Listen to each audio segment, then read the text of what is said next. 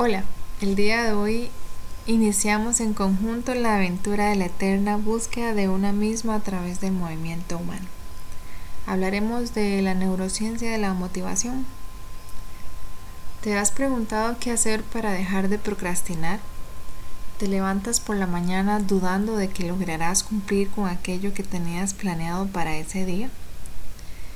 La motivación es fundamental es lo que nos permite alcanzar logros a corto o largo plazo. La motivación y la química de la motivación están estrechamente relacionadas con la neuroquímica del movimiento. La responsable de la motivación y el movimiento es la dopamina y también es la responsable de muchos aspectos negativos en la vida como lo es la adicción. De ahí la importancia de conocer la manera en que la dopamina funciona para tomar provecho de esta al máximo. Hablemos de dopamina. Te prometo que aprenderás un poco de ciencia en estos minutos. La dopamina es el precursor de la epinefrina o la más conocida como adrenalina, la hormona que nos permite ponernos en acción, pues estimula nuestro sistema nervioso, nuestro sistema circulatorio, incrementando así la frecuencia cardíaca contrayendo los vasos sanguíneos y dilatando las vías aéreas. Nos prepara para el movimiento. En la mañana cuando nos levantamos se libera dopamina unas 3 o 4 veces por segundo. Y la secreción de dopamina irá en incremento principalmente cuando exista una emoción anticipada de algo que deseas hacer o necesitas hacer porque tienes hambre, porque tienes ganas de conocer ese lugar, porque te atrae mucho esa persona especial o porque te emociona la presentación de tu proyecto final o laboral. El deseo de cualquiera de estos motivos aumentará la secreción de dopamina. Por ejemplo, que vayas a tomar café fuera de casa o tienes deseo de un buen chocolate en el momento en el que tomas ese café o comes ese chocolate, específicamente con los alimentos, la dopamina que es liberada será un 50% más de lo normal.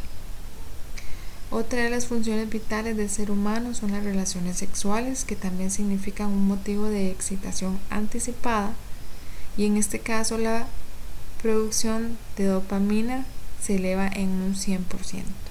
Es decir, a diferencia de los alimentos, este secreta dopamina un 100% más de lo normal. Por otro lado, la nicotina eleva la producción de dopamina en un 150% de su producción normal. Es decir, la nicotina eleva la dopamina más que lo que hacen las relaciones sexuales y lo que genera el consumo de alimentos. Estos factores pueden elevar la producción de dopamina y no va a suceder esto con el fin de que seamos adictos a estos factores u otros, sino con el fin de conseguir lo que el cuerpo necesita. Es decir, agua si estamos sedientas, relaciones sexuales para procrearnos o comer para alimentarnos. Acá te preguntarás, si tengo necesidad de fumar, es porque mi cuerpo lo necesita. Y para responder esa pregunta dejo un ejemplo. Pues similar a estos efectos de la comida, del sexo o la nicotina, ocurre con las redes sociales y aplicaciones de entretenimiento. Su uso frecuente puede disminuir el gusto de estas, pero se siente tan bien que es deseable repetirlo es decir, puede generar adicción. Y sí, la exposición recurrente ante un motivo de excitación anticipada puede generar adicción.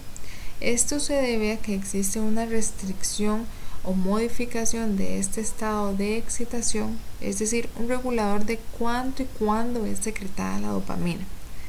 Esto es el córtex prefrontal que está ubicado detrás de la frente, que es el encargado de la toma de decisiones, la función ejecutiva, la planeación, entre otras. Sin este regulador, nuestro comportamiento se basaría única y exclusivamente en la búsqueda de placer, de esas cosas que nos hacen sentir bien.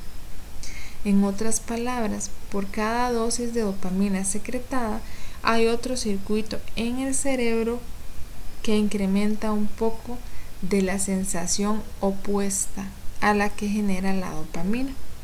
De modo que cada vez que producimos dopamina por una razón, es decir, en cada oportunidad que buscamos y obtenemos lo que buscábamos, la cantidad de dopamina secretada es menos que la vez anterior en la que se obtuvo ese mismo logro o ese mismo estímulo.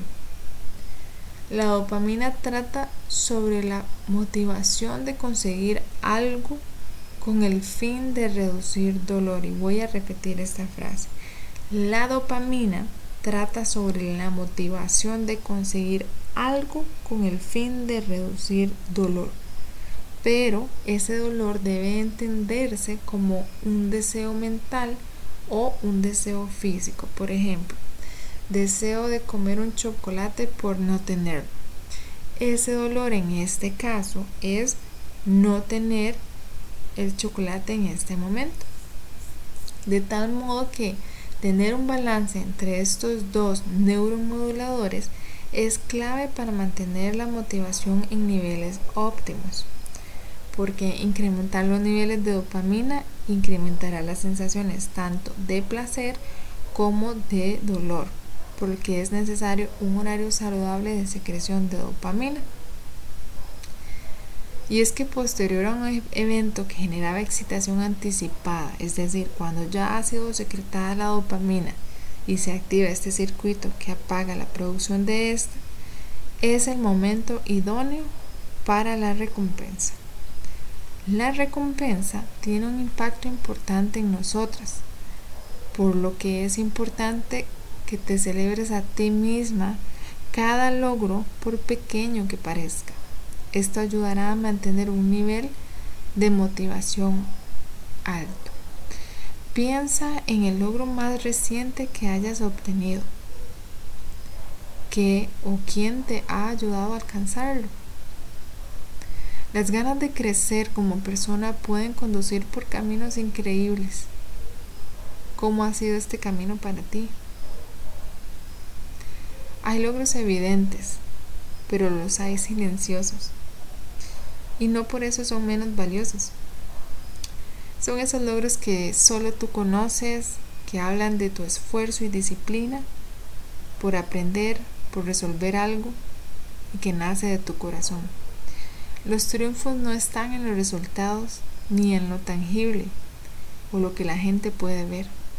Están en todo tu proceso, tu valentía, tu empuje y la constancia que pones todos los días Así que celebra cada parte del proceso y así genera espacio para más proyectos. No olvides festejar. Festeja con las personas que amas y comparte cada detalle con esas personas. Hazles parte de tu proceso y, entrelaza sus vidas con la tuya y tus propósitos. Alcanza una meta y alcanzarla requiere del impulso de otros, del tuyo y en ocasiones de la ayuda de personas que comparten tu pensar. Agradeceles y aprende de ellos. Anímales a que al igual que tú sigan sus sueños. Sé curiosa, sé de mente abierta y experimenta. Conviértete en tu propia científica de la salud.